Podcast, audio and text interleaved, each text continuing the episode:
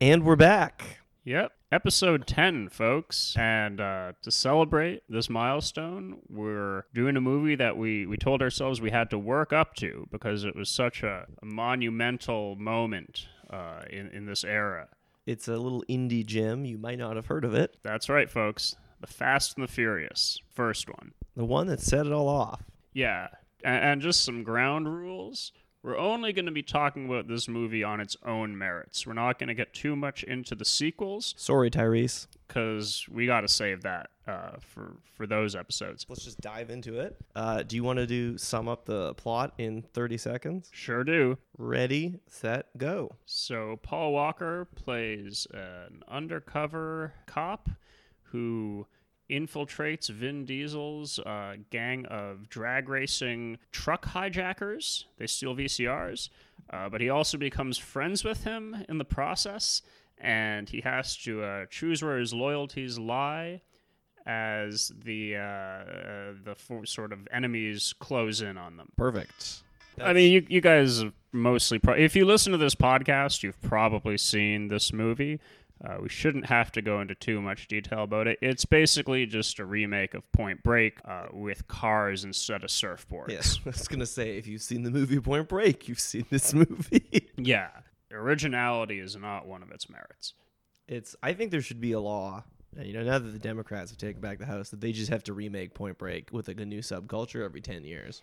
All right. So, what would it be this go around? Uh, So, we're coming up on 10 yeah. years since this movie. Wait, it's wait. 20. Sorry. Yeah, 20 years. What am I talking about? So you think 2011 would have been if they'd done if they'd made it, it would have been uh, improv or bloggers. A gang of bloggers? Yeah. and they're like doing like just vicious takedowns. They're just like embarrassing people on the internet? kinda? Yeah. Hmm. Yeah, okay. And like Obama's like in the tan suit, and he's like, "You got to go undercover, get these guys. They're roasting me."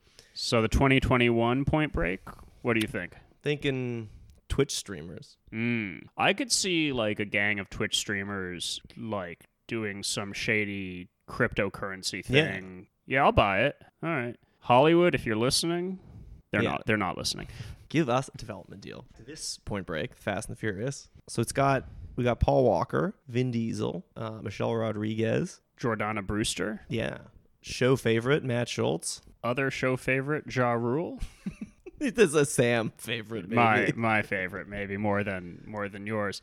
Ted Levine, Buffalo Bill himself, shows up in this. Yeah, this movie was made for sort of a mid-budget, but thirty-eight million dollars. There aren't any really big, big movie stars in it. This was the movie that like launched both Paul Walker and Vin Diesel as like as you know names in Hollywood. This was so early in Paul Walker's career that he didn't know how to act yet. He's very bad in it. He he delivers everything in this sort of like wooden. It's like a bad impression of Keanu Reeves Yes. Kind of thing. I, wa- I was wondering if he was directed to sort of emulate Keanu Reeves in uh, Point Break. It seems like he's trying his best to, and his best really isn't good enough. He seems concussed at times. Yeah, uh, he makes Vin Diesel look like a towering thespian. Uh, like Vin Diesel actually acquits himself better in this movie than he. We watched Chronicles of Riddick a few weeks ago, and I thought he was terrible in that. In this, I actually thought he was pretty good. Yeah, he's. I guess because you're not like this is sort of the first time you're introduced to like the Vin Diesel character, but it works. Yeah, he hasn't quite like become a parody of himself yet in this one. He's he's just sort of doing it straight ahead. Also, he's less preposterous than the Patrick Swayze character in Point Break, which I felt made it like easier to take. Yeah. Yeah, he's he's okay in this. I, I would say that I mean, he's the reason that this thing turned into this like multi billion dollar franchise over the last twenty years. So Yeah, um we can give him credit where it's due. Yeah. We should talk about the director of this movie, Rob Cohen. Renaissance man. Yeah. When I first saw this movie, I just sort of assumed that he was a guy who, you know, had done some music video or commercial directing and then, you know, made a car action movie. No, the guy was a Hollywood institution way before this ever happened. When he was like 20, he was working in Hollywood as a reader and he discovered the script in like a, a discarded script pile for the movie that would eventually become The Sting. And he told his boss that if it didn't win an Oscar, they could fire him from the agency he was working at. And his boss was like, okay, deal. And it did. Um, and then that sort of launched him. And before he was 30, he got like poached by Berry Gordy to head up the film department at Motown. And he did that for a bit. And then he became like VP of production at Fox. And then in like the 90s, he started directing TV and eventually movies. He did Dragonheart. You remember that? Yeah, with Sean Connery. Sean Connery. Yeah. So he was like 50 by the time he made this movie, which is weird because this movie appears to have been made by a 12 year old. Yeah, it's very like this was his midlife crisis phase, I guess. Also, funnily enough, the origins of this movie is that it was based on an article in Vibe magazine. Yeah. And uh, they, after they were filming the wrapping up filming on the skulls, uh, Rob Cohen approached Paul Walker and was like, "What's your dream project?" And uh, Paul Walker was like, "A mashup of Days of Thunder and Point Break." And then Rob Cohen was like, "Have I got a Vibe magazine article for you?" and that's how the movie began. Yeah. It is funny to me to imagine that there's some freelance journalist out there who's just responsible for all of this. Patient zero. He's just like, You're welcome, everybody. I wrote 600 words once, and here we are. I really enjoyed Ja Rule in this movie. Yeah, he's funny. I thought there should have been more of him. He, uh, his character's whole thing just seems to be boobs. He, lo- Yeah. he loves boobs. When he's introduced, he is like full hand groping a woman's breast uh, while she promises him that he can do more of that if he wins the upcoming street race. Uh, No, she's like, you can grope me if you lose, but you can grope me and this other lady if you win. And he's like, oh, I've- got to win now. Yeah, and then while he's racing, he screams "Menage a trois" really loud while he's driving. As he punches in the nos. Yeah, because that's that's what motivates him. you know how when you're like doing your job, you scream the thing that you hope to get. Yeah. yeah, uh, $32,000 a year. yeah. Um, Dental. You know, like actors, like, what's my motivation in this scene? You know, like, Ja Rule did not have that problem in this movie. no, no, it was it was very very straightforward. They're like, okay, Ja, remember in this scene, you want boobs and action. He's just like, yeah, yeah, I can I can get to that. Is he in any of the other ones of this? I don't think so. It seems like because Ludacris becomes the Uh. resident like rapper in the franchise in the next one, and it seems like maybe they they gave the role to Ludacris instead. Yeah, I, I I don't, I don't know if that if that's true or not, but yeah, he he doesn't show up in later ones as much as I would have liked him to.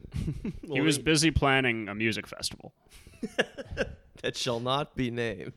But this guy gets into the other thing. The way that they use NOS or nitrous oxide in their cars in this movie is preposterous. Yeah, that was something that we noticed watching this that we didn't feel like had been remarked upon enough. All the races in this movie just come down to when these guys push their NOS booster buttons. It's like a Mario Kart power up, basically. And it's like whoever has the most little buttons on their steering wheel for NOS wins. Yeah, they don't actually do any like impressive driving. Yeah, they just go in a straight line and then they push the button, and some of them have like two or three buttons, and some of them don't. I don't know. Anyone could do it. And then they use these weird camera effects to make it look like they're like blasting off into space, but it's like no, you're just like tooling around boil height. This is not. I mean, fair enough, they're going fast, Yeah. but they're not doing anything. Like, there are no impressive, like, race sequences in this movie. It's just these guys in the cars pushing buttons on their dashboard that make them go fast in a straight line. I mean, maybe they knew they were gonna make like a thousand of these, and they were like, okay, we gotta like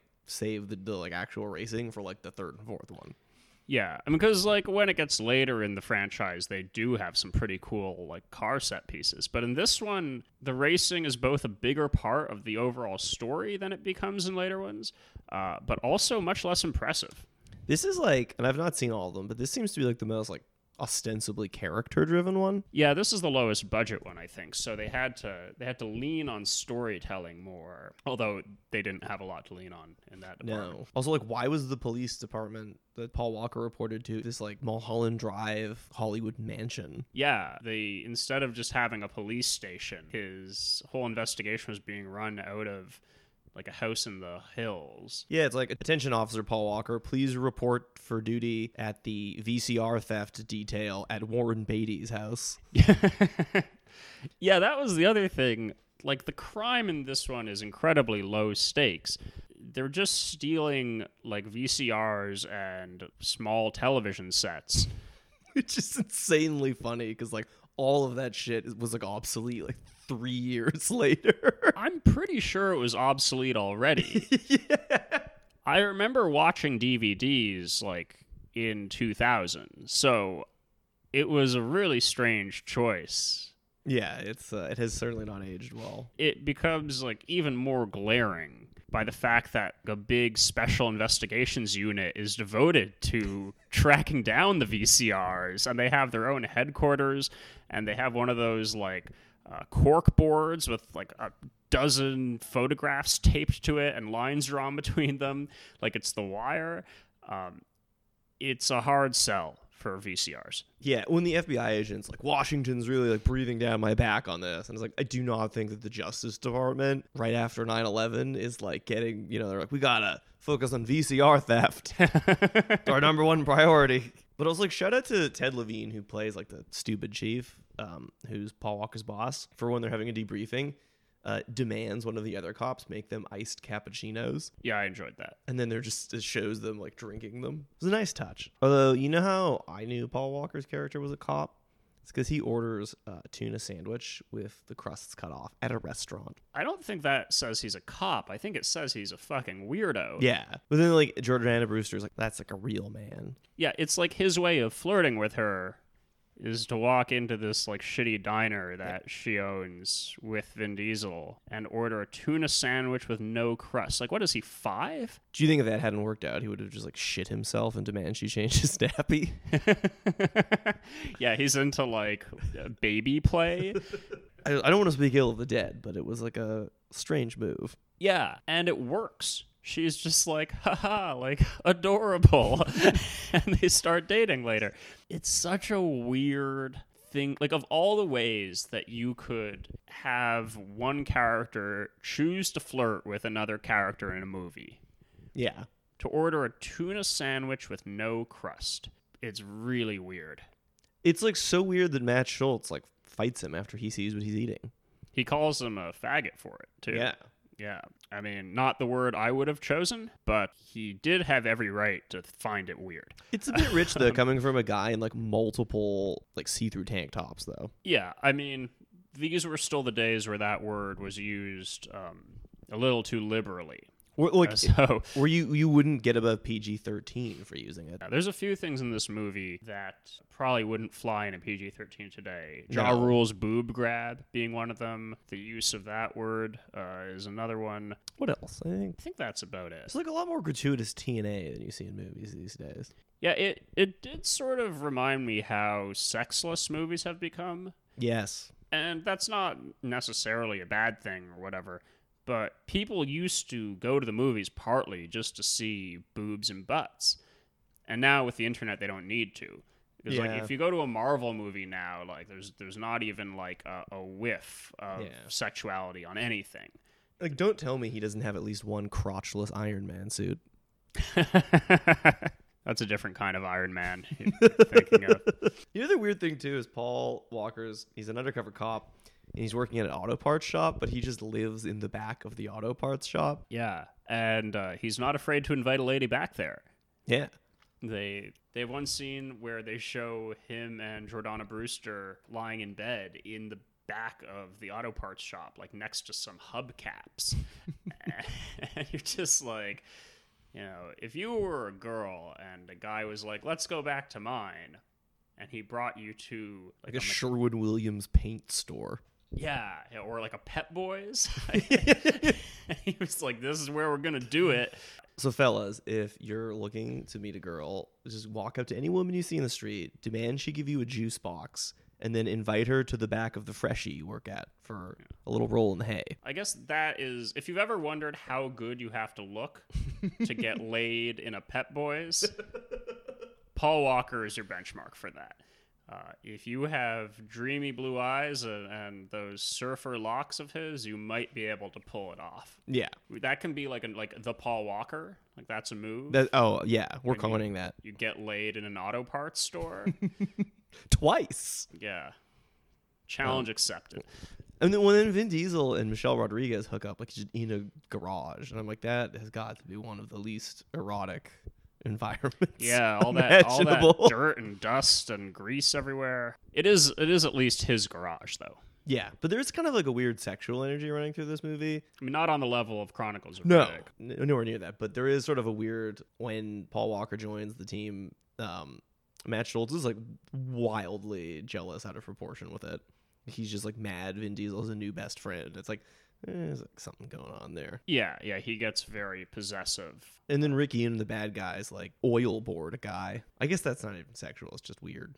Yeah, yeah. I, I, I mean, he was just torturing him with whatever he had handy. Yeah, it was like a oil. Sorry, oil boarding for users that don't use the made up words I think of in my head. It's just they have like a thing of uh, like grease or oil, and they're just pouring it onto a guy's throat because he stole their car engines. It's a pretty expensive way of torturing somebody. Yeah, Another thing I enjoyed was how the big drag racing tournament in this was called Race Wars. yeah. Because every every drag racing team is like it's divided along ethnicity. Like there's the Asian team, the black team, the Latino team, the white team. Yeah, there there was that, but I was just like the fact that the screenwriters saw fit to to call it Race Wars. um, Yeah.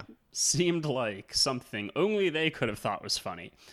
Yeah, Um, but yeah, the the, the racial uh, teams were funny. I thought like the the way that like they had like the cholos and the, the Asians who played video games in their cars. Yeah, they like really hammer over the this is the Asian team, and it's like they go past the TNT supermarket, and there's like a shot where they just pan in front of a statue of Confucius, just so you you know that that's the Asian team. Yeah, it was um was a little bit on the nose. There wasn't anything in it that was like nobody like banged on a gong or anything, but it sort of went right up to that point. Yeah, well, I guess because like this is like at least amongst the supporting cast, like a fairly diverse movie, and like I Well, guess a pretty early example of that. So Yeah, well, that's um, that's one of the reasons that this franchise has taken off. I think to the degree it has is that it is a very diverse uh, cast. Like every everyone is represented in these ones. I guess they don't have like an openly gay member of the team, no, although Vin Diesel arguably could could be claimed. he's sort of like the tabula rasa. He's like I don't know what ethnicity he is. Like I don't know. He's just like a blank slate. Yeah, but but it's an ethnic rainbow. th- Although this one less so. The first one, it's like That's all of the good guys are white except for Michelle Rodriguez or the protagonists. Jordana Brewster is apparently from Panama, oh, although Okay. she looks pretty white. I don't know. I don't know ethnically what what she is. Doesn't pass the eye test, folks. Yeah, you know they've they've got Ja Rule. Noel Gugliemi.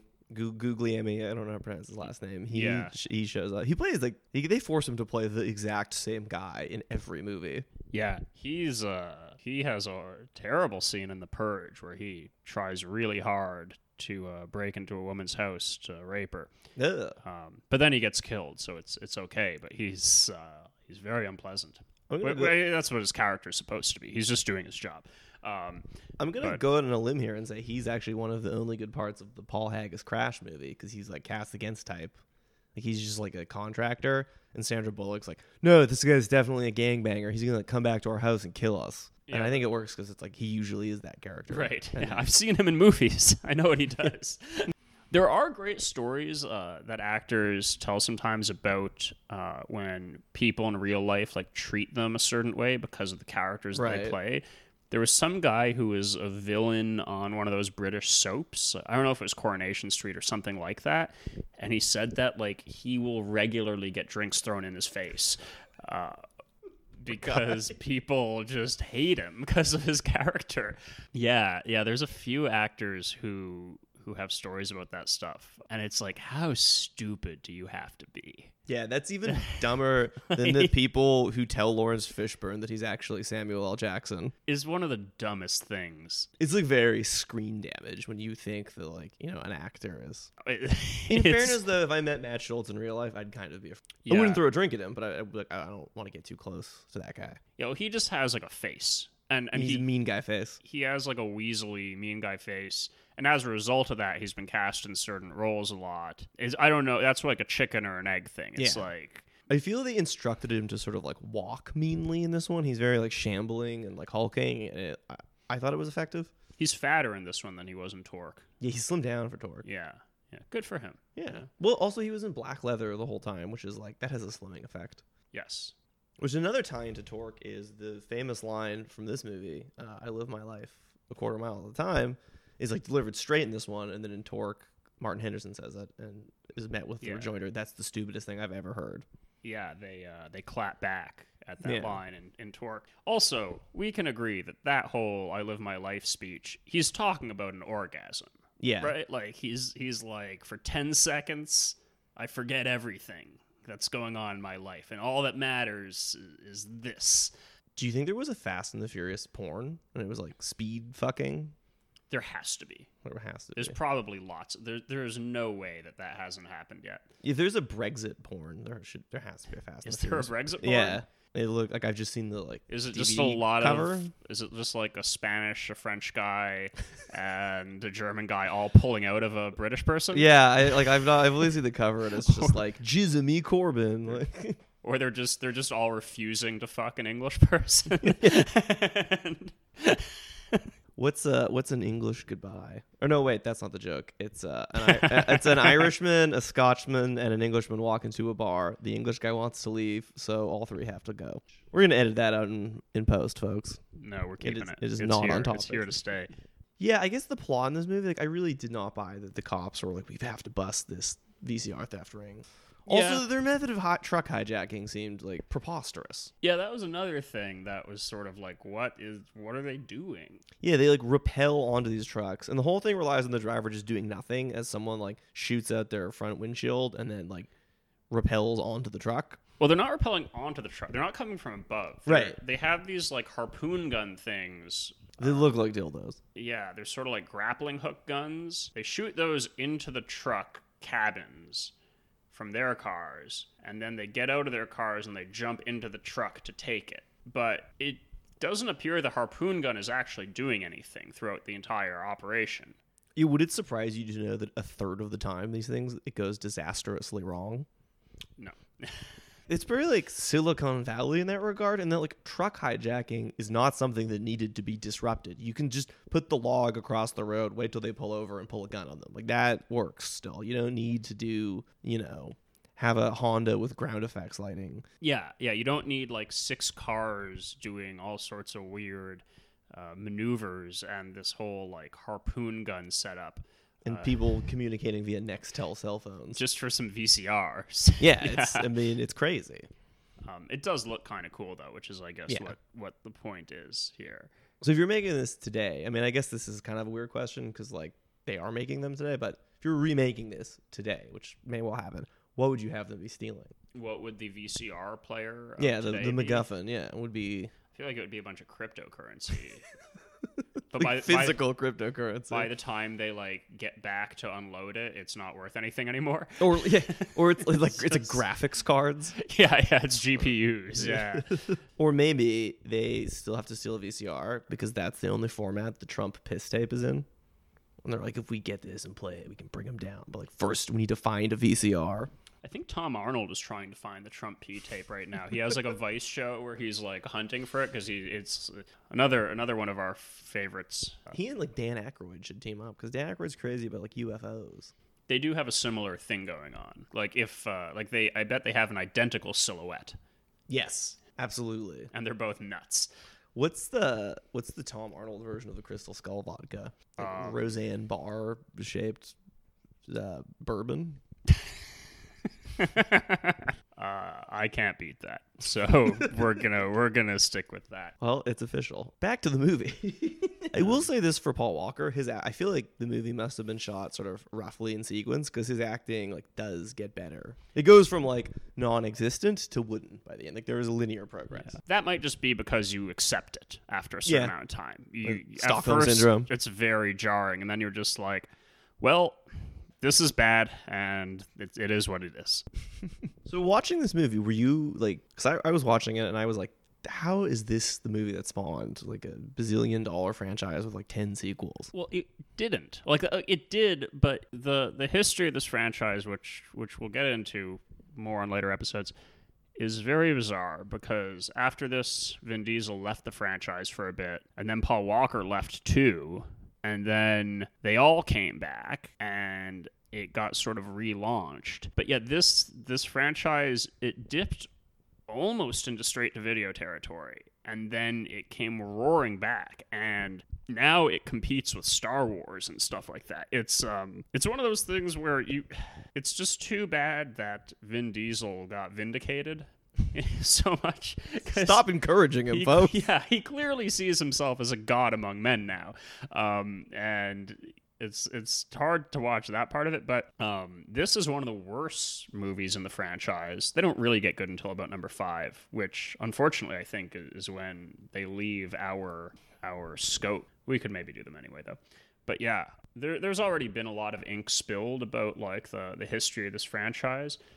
But it is one of these bizarre Hollywood stories that certainly when this movie came out, nobody could have predicted. It feels like a sort of good metaphor for like the that era of just like bunch of shitty movies they just like powered through and then like it somehow like turned into like a success story. So that was the cast, but here's the potential people they could have cast. Originally, before they had Paul Walker, the producers wanted to cast Mario Lopez as Dominic, Mark Paul Gosselaar as, as uh, the Paul Walker character, Dustin Diamond as one of the other like in the gang and the the studio was like no no this is like we can't have a save by the bell reunion but like that would have been insane That would have been an amazing movie.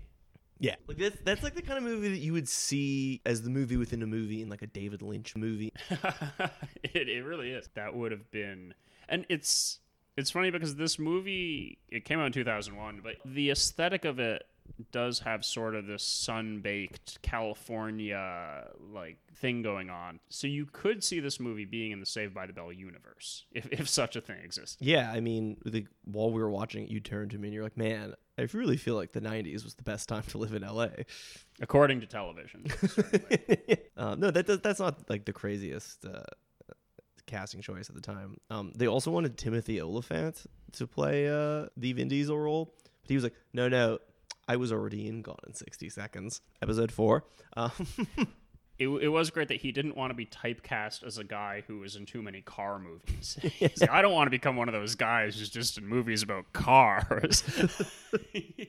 you know, I feel like we've seen his name pop up as like somebody who was wanted for a lot of movies around this time. yeah i feel like they were trying to typecast him as like an action guy and he's like no no like i want to be like a serious Yeah, I, I watched Go uh, a few weeks ago. He's in that i was just about to say how funny is it that he is shirtless the entire movie of Goat, Yeah. yeah Also, that movie has not aged well. No. it's like okay, but it, there's a lot of stuff in it that you're just like, ooh. Yeah, it's Um, very like much a train like Trainspotting hangover ripoff movie. Yeah. Have you seen Human Traffic? That's the other like the funniest Trainspotting no, I ripoff. Never, I never saw that one. It's like they mad libs it. They're like instead of being Scottish and on heroin, they're Welsh and take ecstasy, and removes any of the pathos from the movie. yeah.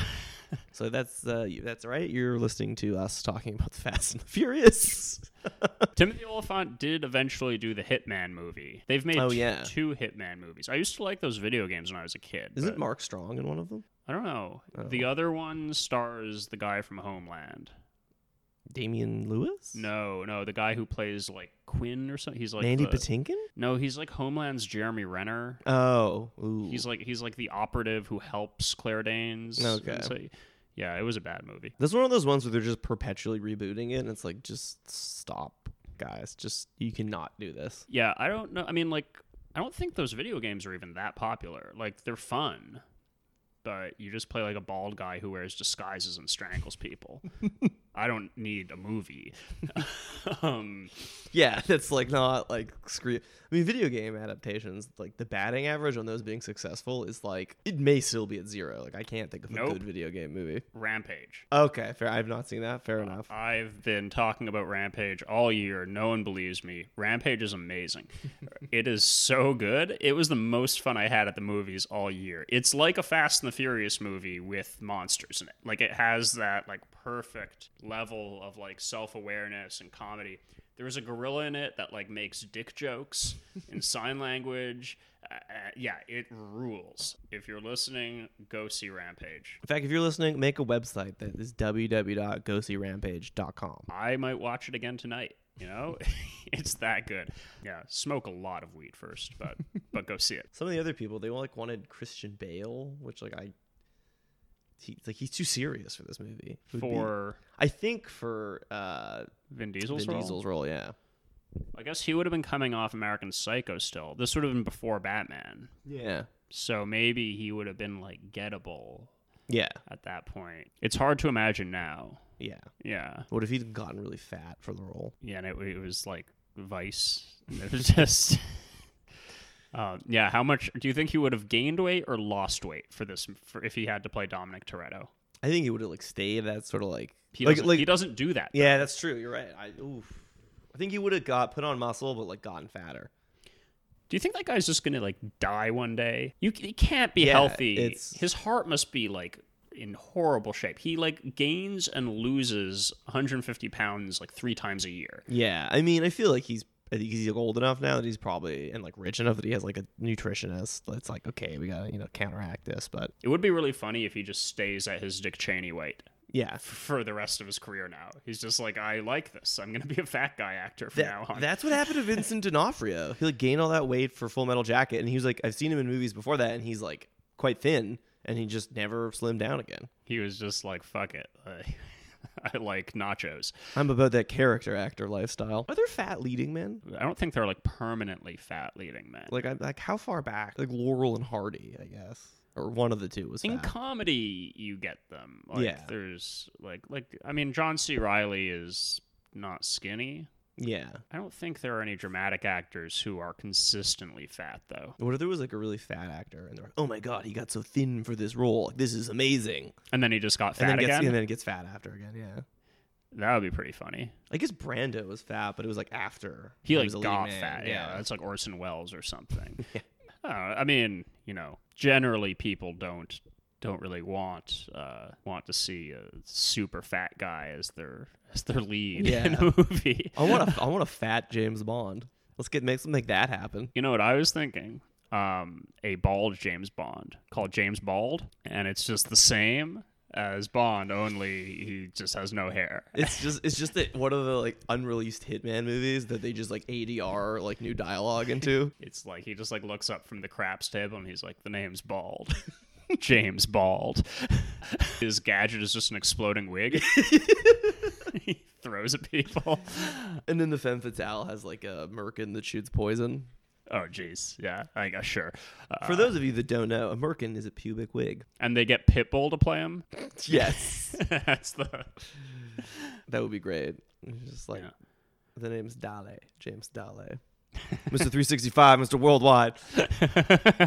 I bet you Pitbull has already uh, thought he should be Bond. He was always dressing in like a Casablanca, like white, like dinner jacket kind of thing. I saw him once. Was it at that concert he did in Alaska? No, it was. Uh, I got free tickets to the closing ceremonies of the Pan Am Games.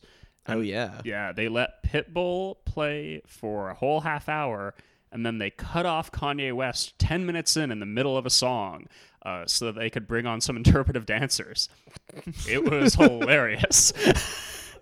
Like, he stormed off stage, uh, and everybody in the arena was there only to see Kanye. Uh, but somebody was just like, "We gotta stick to the schedule, guys." That's like cutting out like a bunch of the rock scenes in a Fast and the Furious movie, so that like Tyrese has like more. Yeah. No, the crowd time. the crowd like groaned when it happened and he he threw his mic into the audience and stormed off stage and then they like brought on this like dance troupe to announce the next Pan Am Games location. Um, Ugh. It was it was so funny. The only way that could have been worse is if they'd brought on an improv troupe. At the time I was like mad about it because I I was really enjoying his set, but now that he's become like a this weird villain, I I think it's just really funny. Maybe he'll be he'll, they'll dump Pence and he'll run as the VP in 2020. apparently Trump's been talking about dumping Pence. He's been asking people privately if he should do it, which would be amazing. I mean, like I feel like you can't have an all crazy guy ticket though. You got to have like a Why not? dull, sort of sane fascist to to balance it. We'll see. The politics podcast. Never been one of those before. You know. We What if should- they get someone from the Fast and the Furious? Like, what if the Democrats are like, we get like, people have been begging Vin The Rock Diesel. to run. Like people people have been talking about The Rock running for president since Trump won. Uh, and he says that right now he's not interested in it. Um, Yeah, I mean, like his life probably rules. Why would he want to be the president? uh, Well, like none of his like solutions to things would work, right? Like you can't like, you know, like you can't like body slam the deficit. he would do the people's elbow, and he'd sort it out. Oh, you want to do a James Bond next week? Yes, We haven't done one of those yet. Another day. That- this Rick air- Yune. That's true. Yeah, we're gonna try and do something from now on where every movie that we do has a cast member from the previous movie that we just did. little game we're gonna call Six Degrees of Vin Diesel Yeah, or Ja Rule, maybe Six Degrees of Ja Rule. what, a- yeah. whatever. Okay. So yeah, stay tuned for a terrible James Bond movie next week and uh, enjoy. Au revoir.